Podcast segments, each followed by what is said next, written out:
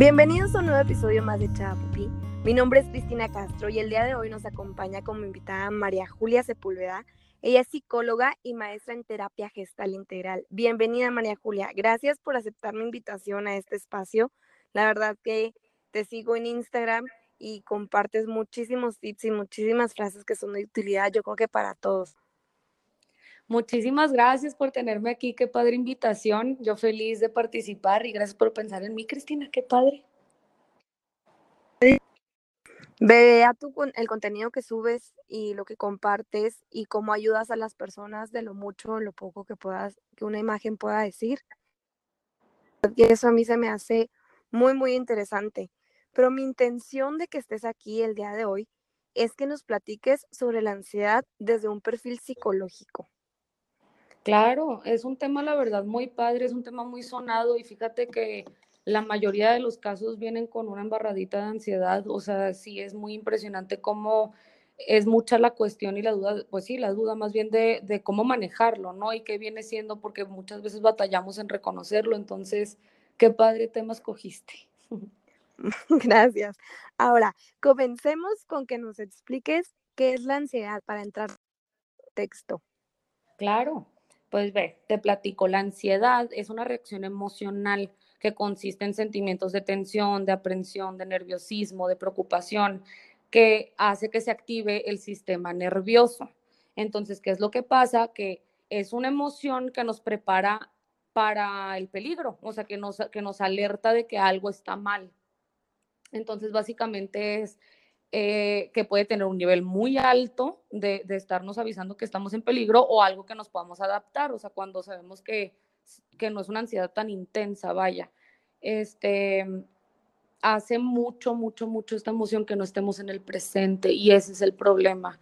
O sea, en realidad yo creo que yo lo definiría más bien como eso, como una emoción que hace que nos quite del presente, que nos haga mucho anticiparnos o bien que nos arrastre al pasado otra vez. Entonces, podrías definirlo como una persona que no e, que está viviendo en el futuro, o sea, que está pensando en qué va a pasar, qué va a suceder.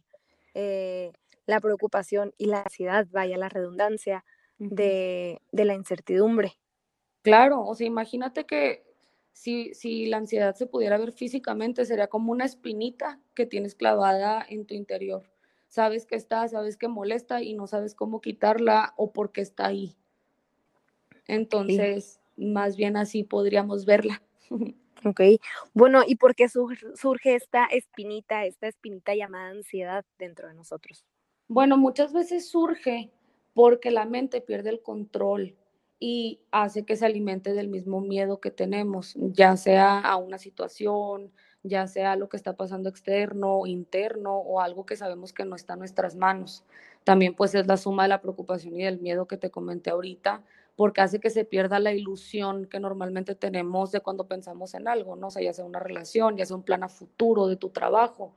Y empieza a convertirse en un pensamiento súper obsesivo y catastrófico, que ese es el problema de la ansiedad, que le empiezas a dar vueltas y vueltas y vueltas. Y entonces, ¿qué pasa? Que ves el peor escenario posible. Y pues obviamente tiene mucho que ver que como humanos tratamos siempre de tener el control de todo. Entonces imagínate que vivimos en un mundo en donde no tenemos el control de nada externo, o sea, es súper, súper común que eso pase, que tratemos de controlar todo lo que está fuera de nosotros y al no tenerlo nos causa ansiedad porque queremos que las cosas funcionen de alguna manera. Este, fíjate que hace poquito estaba leyendo que hay un estudio de Harvard que dice que te concentras tanto, tanto en ti mismo, en tus pensamientos, en tus miedos y en tu angustia que te generas tus mismos pensamientos, que haces que no puedas empatizar con el mundo externo. Entonces, por eso piensas que no hay solución y por eso empieza a surgir esta ansiedad como que te centras en ti mismo y dices, nadie me puede entender, estoy Exactamente. Es difícil porque, por ejemplo, yo lo veo en mi día a día, de que, o así con, con, amigas que dicen, ay, es que estoy comiendo por ansiedad. Claro. Es que estoy haciendo esto por ansiedad. O sea, como dices tú, la identificas, pero no sabemos hasta dónde. Y para allá va mi siguiente pregunta. ¿Existen niveles de... Claro, yo los niveles de ansiedad los podría clasificar en dos, que vendrían siendo como el físico y el mental. Entonces, ¿cuál es la diferencia de estos dos? Que entre más alto es más la amenaza de la calidad de vida que puedes llegar a tener, ¿no? Si hablamos de lo físico, pues entra mucho, por ejemplo, los problemas cardiovasculares, los respiratorios, que eso es lo más común, ¿no? Que se te va el aire o estás como hiperventilando de la ansiedad que te puede dar. Lo dermatológico, que es cuando se te refleja en la piel, o sea, que los granitos, la urticaria, este, el estarte comiendo las uñas también tiene muchísimo que ver, que te estés mordiendo los labios, la resequedad de la piel. Este, también viene pues la parte de la tensión, el dolor crónico, este, cuando se te tensan todos los músculos, que ahí estás con que quiero un masaje y pues nada, que es ansiedad, pues viene también lo que es la disfunción sexual, que eso también se ve mucho, los problemas digestivos, que pues ahí es donde entra la parte alimenticia, ¿no? Que es como estoy comiendo por ansiedad o ninguna dieta me funciona y todo esto que, que pues ya se deriva también de la ansiedad. Las úlceras, la gastritis, la colitis, cuando estás inflamada, que tiene muchísimo que ver. Y pues también ya si nos vamos más al fondo de lo, de lo físico, de, de un nivel muy alto de ansiedad, pues ya puede ser, por ejemplo, la razón de un cáncer, de una artritis.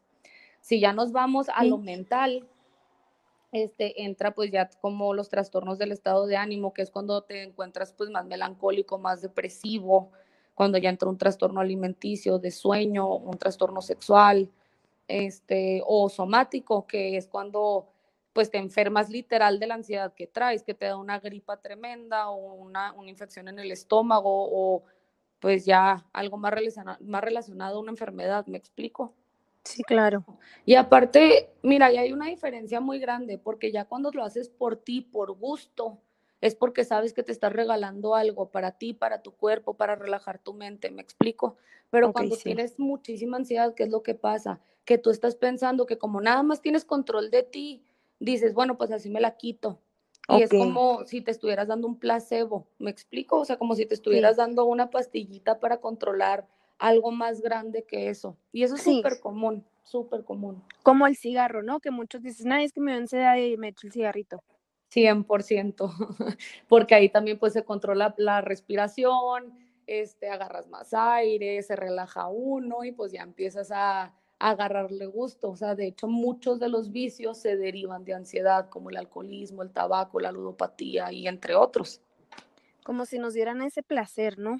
Claro, y es que todo tiene sentido porque como que va relacionado de que te distrae de lo que estás pensando, lo que te estoy entendiendo. Y a lo mejor lo que yo he vivido en mi día a día, que, que algo me distrae y ok, de ahí me agarro y sigo. Sí, de hecho eso es muy común que, que pase porque una de, lo una de las cosas que se sugiere mucho como para quitar la ansiedad es justo eso, ¿no? O sea, que busques como que, te sirve a ti, que te funciona a tu favor para, para calmar, para quitar, para estar presente, que es, lo, que es una de las cosas más importantes, como tratar de regresar tu mente y tu cuerpo y tus emociones a lo que estás viviendo ahorita. Eso es lo que hace que deje de, haber y de existir pues pensamientos obsesivos, que ya no sea tan, tan catastrófico el pensamiento, ¿me explico? Bueno, ahora, ¿cómo puedo identificar que tengo ansiedad?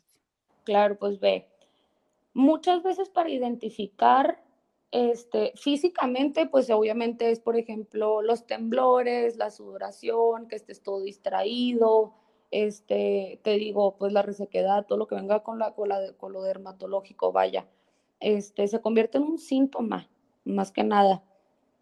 Entonces empieza pues esta parte de la tensión, de la, de la agitación, de la, de la respiración, sentirte constantemente cansado, que tengas un hambre pero sin vacío o también no tener nada de hambre. O sea, cada quien lo refleja muy diferente dependiendo de la situación que tiene.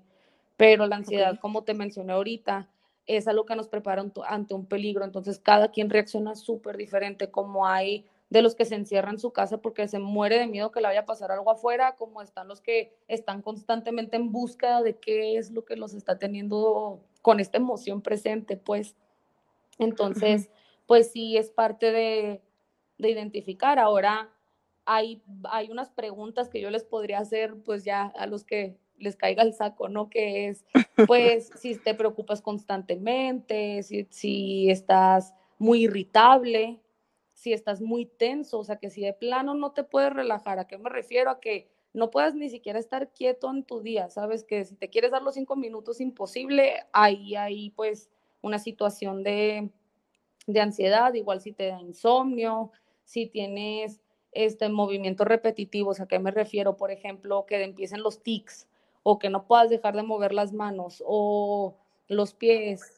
¿no? También Exactamente, claro. Sí, sí, sí. Y luego pues ya vienen también la parte de, pues que te entren mareos, taquicardias, que te sientas como sofocado, que te engentes muy rápido.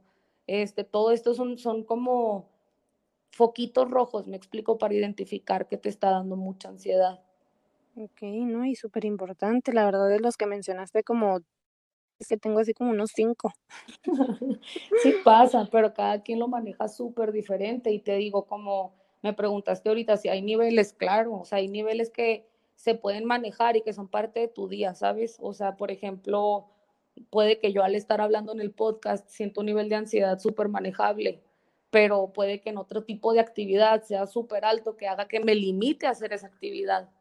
Entonces, ahí es donde, donde puedo identificar pues cuánta ansiedad me da o, o cómo la puedo manejar, ¿me explico? Sí, claro, tienen la, toda la razón del mundo. Ahora, en tu experiencia como psicóloga, ¿las maneras para combatir la ansiedad? Mm, pues mira, yo normalmente lo que recomiendo mucho a mis pacientes es hacer ejercicio, pero no un ejercicio intenso, ni cardio, ni pesas, ni no, o sea, simplemente como esta parte para activar tu cuerpo y que tu cerebro mande las señales y pueda reducir el cortisol, bajar estrés, empezar a liberar serotonina, dopamina y que puedas como fluir con tu cuerpo para que no estés tan tensionado. Ahora, hablar es súper importante, ya que me refiero a hablar no nomás como pedir ayuda a un psicólogo, un psiquiatra, no para nada, simplemente como normalizar que si puedes tener ansiedad y que no pasa nada si tú lo recibes de una manera y alguien más lo percibe de otra. Al momento de platicar, pues ya te vas dando cuenta que no, no eres el único que lo vive. Ahora, permitirte sentirlo emocional es súper importante. Si tú reprimes una tristeza, un enojo, este, una situación mal, mal pasada, lo único que va a pasar es que le vas a hacer eh, dar vueltas y vueltas y vueltas, se convierte en obsesivo y vuelves a lo mismo, te castigas porque pierdes el control del pensamiento. Después que, este, ¿qué pasa? Otra de las maneras es aprender a comer bien, a dormir bien y a descansar, que esos son puntos súper importantes. Nuestro cuerpo reacciona ante lo que nosotros hacemos y con una buena alimentación, escuchando qué quiere nuestro cuerpo, tanto ser permisivos como restrictivos, porque cualquiera de las dos es importante, cada quien tiene su manera, como te mencioné, este, separar la fantasía de la realidad. Yo creo que eso es una de las cosas que más tiene que ver, Cristina, porque cuántas veces no nos vamos a imaginar todo lo imposible, todos los, futuros posibles y en realidad no está pasando nada. Entonces, aterrizarnos al presente y ver qué es lo que sí está pasando realmente, te guste o no, es indispensable. Y también la toma de decisiones y de soluciones inmediatas. Si sabes que, que, estás por tomar una decisión y eso es lo que te está causando ansiedad, entonces ve tus posibles soluciones, te gusten o no, porque eso es lo que te está pasando en realidad, me explico. Entonces, con esto quiero decir que tenemos que ser muchas veces muy concretos y muy, y muy tajantes cuando la respuesta está tan clara, porque si le damos vueltas, nos da ansiedad. Entonces, sí, claro, en dar vueltas. Claro, y también una cosa que a mí me fascina es el diálogo con uno mismo. O sea, ¿cuántas veces de verdad somos tan duros que pensamos que a nadie le pasa más que a mí? Entonces, eso es súper importante, tratar de ser compasivos con uno mismo y decir, a ver, esto es lo que me está pasando y así lo voy a tomar. Y porque me esté pasando de esta manera no quiere decir que estoy mal o que me vaya a salir mal, sino solamente tomar como las riendas de tu propio camino y decir, bueno, así me tocó, ¿qué puedo hacer con esto, no? Sí, como menciona, buscar soluciones. Claro. Que hay miles y demás y siempre vas a tener. Y es que eso, y eso, es súper importante, como que pararte en un punto de decir, ok, me siento así, soy responsable. ¿Qué decisión, como mencionas, qué decisión puedo tomar? Y es que hace todo el sentido del mundo. Claro, y ahí mencionaste algo súper importante y yo creo que esa palabra es clave.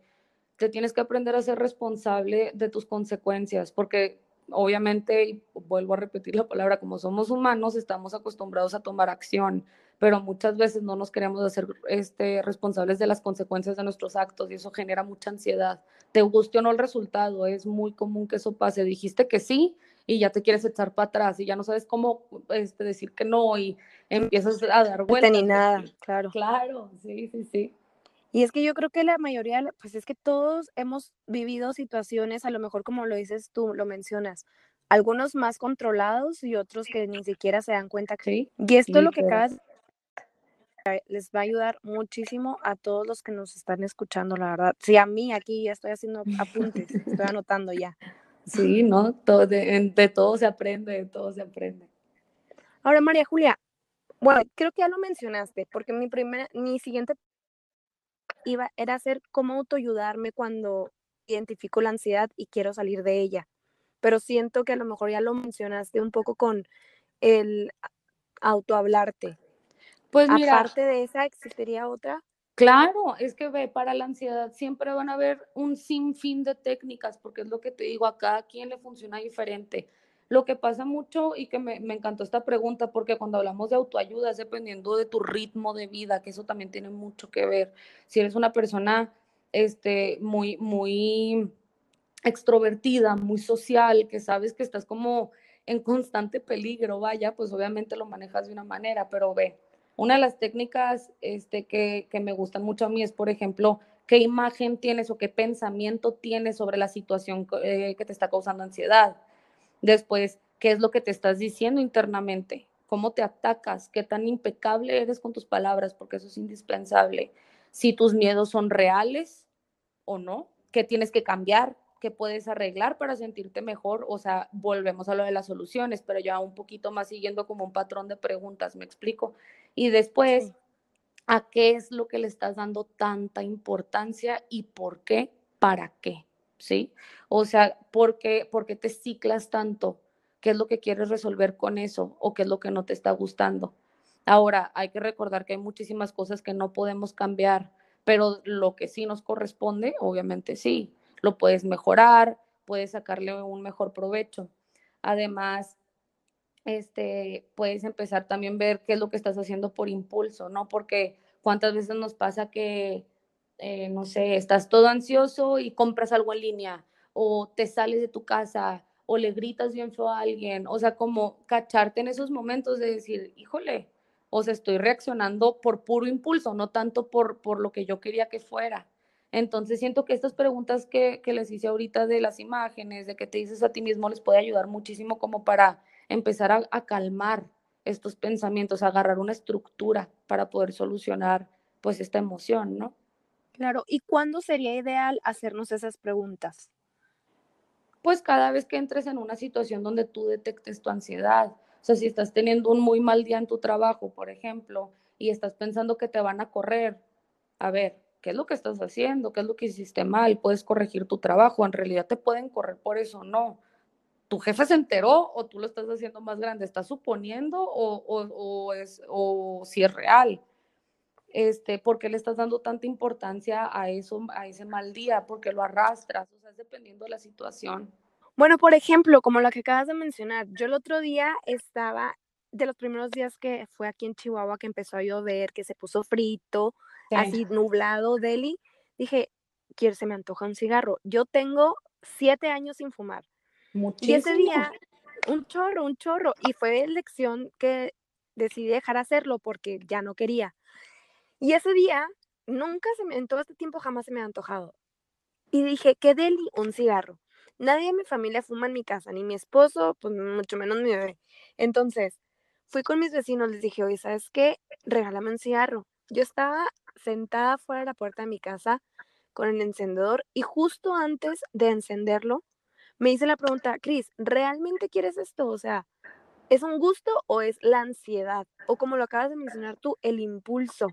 Claro, no, y me encanta lo que estás diciendo porque ahí te va mucho, o sea, ya hablando psicológicamente de lo que pasa, que puede ser que tú en un momento de ansiedad hace siete años, tu manera de solucionarlo era fumando. ¿Por qué? Porque te daba calma, respirabas, fumabas y ya se pasaba el sentimiento, ¿me explico? ¿Y qué pasa? Que pasan muchísimos años y como tu cuerpo tiene memoria, cuando pasa estas situaciones donde el clima se prestó, donde todo estaba muy sereno y tal vez se te antojó por gusto, tu cuerpo dijo, ah, cigarro, sin importar que, sin importar que tuvieras muchísimo tiempo sin fumar. Claro, no, y déjame, voy a lo siguiente. En cuanto lo prendí, o sea, fue que no, o sea, ni siquiera me gustó. O sea, fue que guácala, no lo quiero. Sí, sí. Pero todo estaba, todo el ambiente, digámoslo así, estaba ideal a mis ojos para un cigarro, siendo que realmente no era lo que quería. Sí, eso pasa mucho. A mí me gusta decirle como efecto perfume, que es como cuando hueles un perfume y te acuerdas de una situación o de una persona. Ajá. Así pasa mucho con la ansiedad. O sea, puede ser que, como te dije ahorita sobre tu ejemplo, ¿no? Pero así puede pasar en muchísimas cosas. Es, por ejemplo, si cuando ves una araña que le tienes muchísimo miedo, le tienes fobia y sabes, te genera ansiedad pero eventualmente te estás cambiando en tu casa o estás doblando ropa y sientes que te va a salir una araña. O sea, es el estímulo, ya está, es algo que, que, tu ansiedad te prepara para. Entonces sí es algo muy impactante porque muchas veces no lo podemos controlar. Te guste o no el cigarro, te agraden o no las arañas, o sea, ya es algo que está registrado en tu cuerpo, en tu mente. Sí, claro.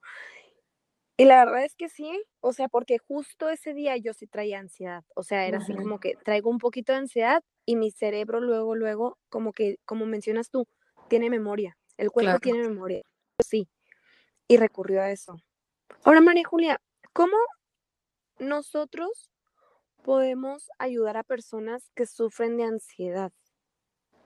Mira, esta pregunta también es súper común porque de hecho, me llama la atención que en la página que tengo en Instagram hago preguntas y fíjate que la mayoría va dirigida a cómo ayudar a alguien. O sea, es esta cuestión de que pues da más ansiedad no poder hacer nada por la otra persona que tiene ansiedad, no sé, que no sabes cómo calmarla. Pero muchas veces es más fácil de lo que parece porque es primero, si tú sabes quién es la persona, tú sabes cómo acercarte a la persona dependiendo de su humor y su carácter, hacer preguntas, ¿no? O sea, no tanto porque tienes ansiedad, no, porque ni la persona sabe, simplemente como, pues, cómo te sientes o en qué te ayudo o qué puedo hacer por ti, me explico.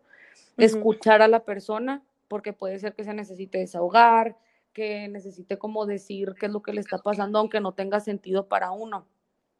También puedes poder empatizar, ¿no? Que es explicar los que esos sentimientos son normales, que puede que tú los vivas de diferente manera y pues tratar de hacer una balanza, ¿no? De tú los vives así, yo los he reflejado así y pues chance así te puede servir para solucionar.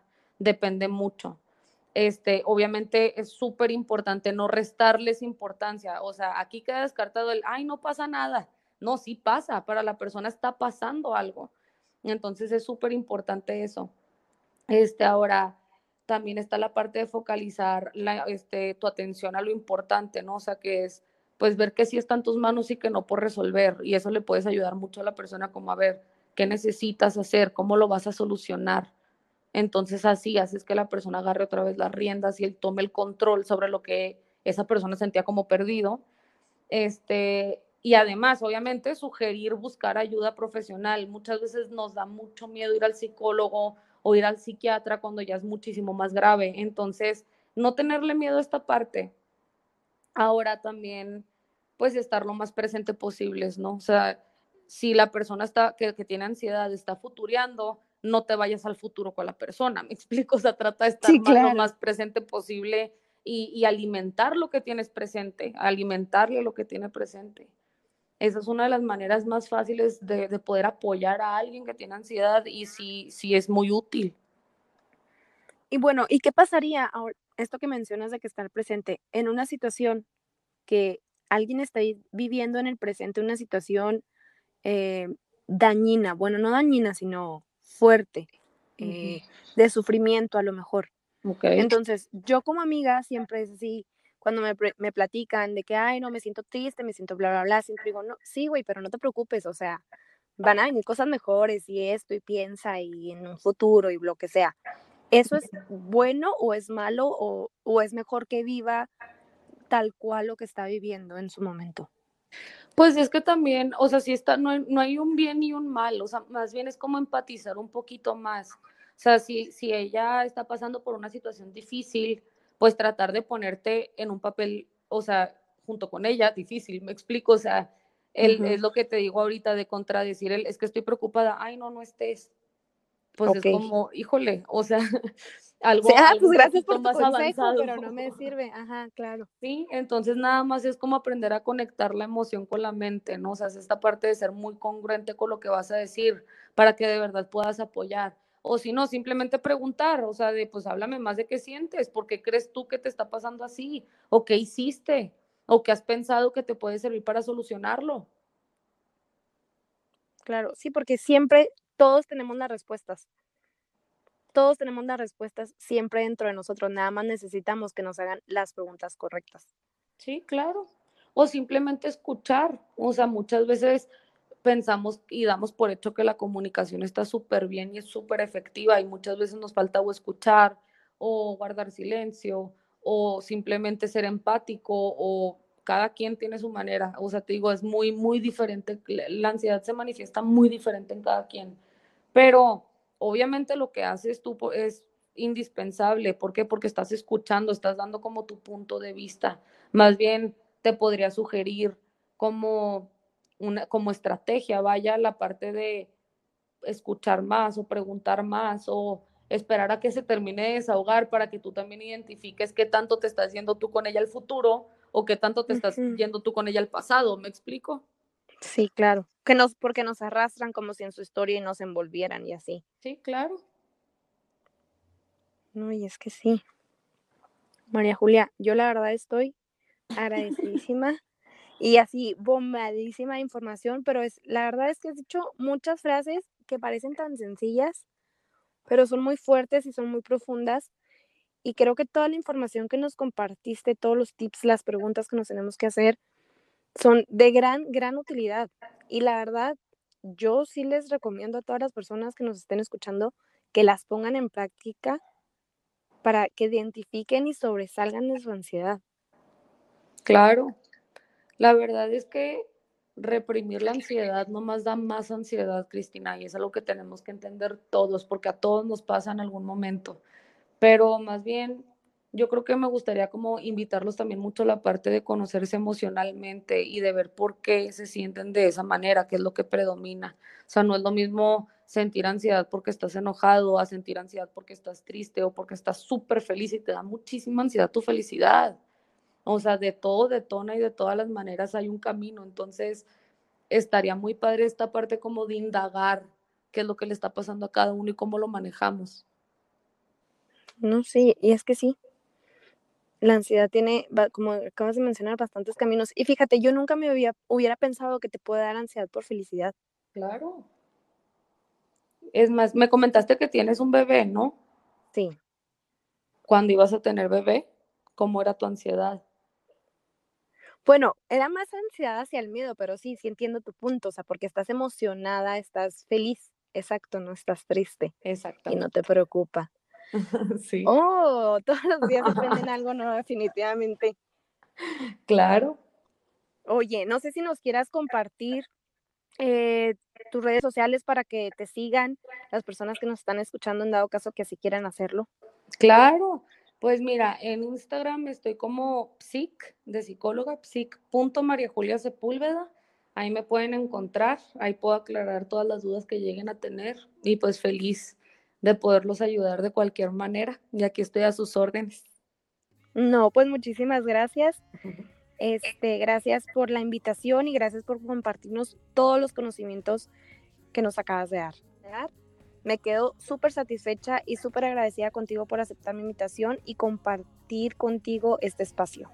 No, hombre, muchísimas gracias a ti, Cristina. Estoy fascinada y ya sabes, cuando quieras, yo feliz de volver. Y pues qué increíble tema, ojalá que, que podamos este, compartir y que les sirva mucho esta información a todos los que te escuchan. Gracias por pensar en mí e invitarme. Así será. Muchísimas gracias, María Julia. Nos vemos. Claro que estés muy bien. Bye. Bye.